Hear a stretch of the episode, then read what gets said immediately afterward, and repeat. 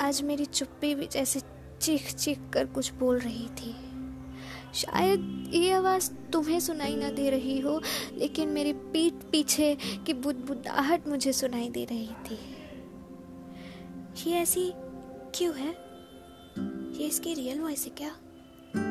बिल्कुल बच्चों जैसी हरकतें हैं। ऐसी कई सारी बातें मेरे सो कॉल बेस्ट फ्रेंड्स बोल रहे थे। मेरे अंदर का शोर एक भवंडर का रूप ले रहा था। उस दिन मुझे पहली बार ये पता चला कि चुप्पी की चीख की आवाज़ कितनी ज़्यादा ऊँची होती है, मगर फिर भी कोई उसे सुन नहीं पाता।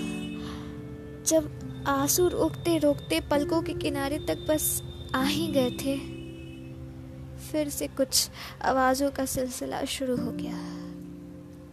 कितनी अजीब लड़की है, रो रही है। शायद सच में मैं अजीब हूँ। क्योंकि मैं ये जानती हूँ कि वे लोग ये जानते हैं, मैं रो रही हूँ, फिर भी मैं उनसे अपने आँसू को छुपा रही थी।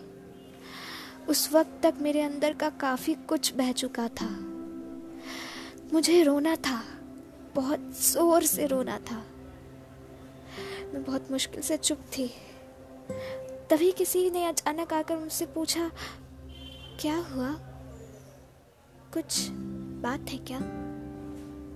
कि ये शब्द मेरे लिए एक पेन किलर से कम नहीं थे। मैंने अपने टूटे फूटे शब्दों को जोड़कर एक लड़खड़ाती हुई आवाज़ में बताया, मेरे दोस्त मुझसे नाराज़ है। वे तो मुझसे बात भी नहीं कर रहे उसने फिर एक बार पूछा, वे तुमसे नाराज़ क्यों है?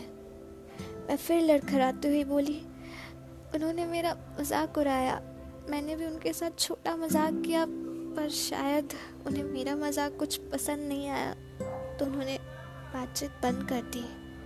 मुझे ब्लॉक भी कर दिया।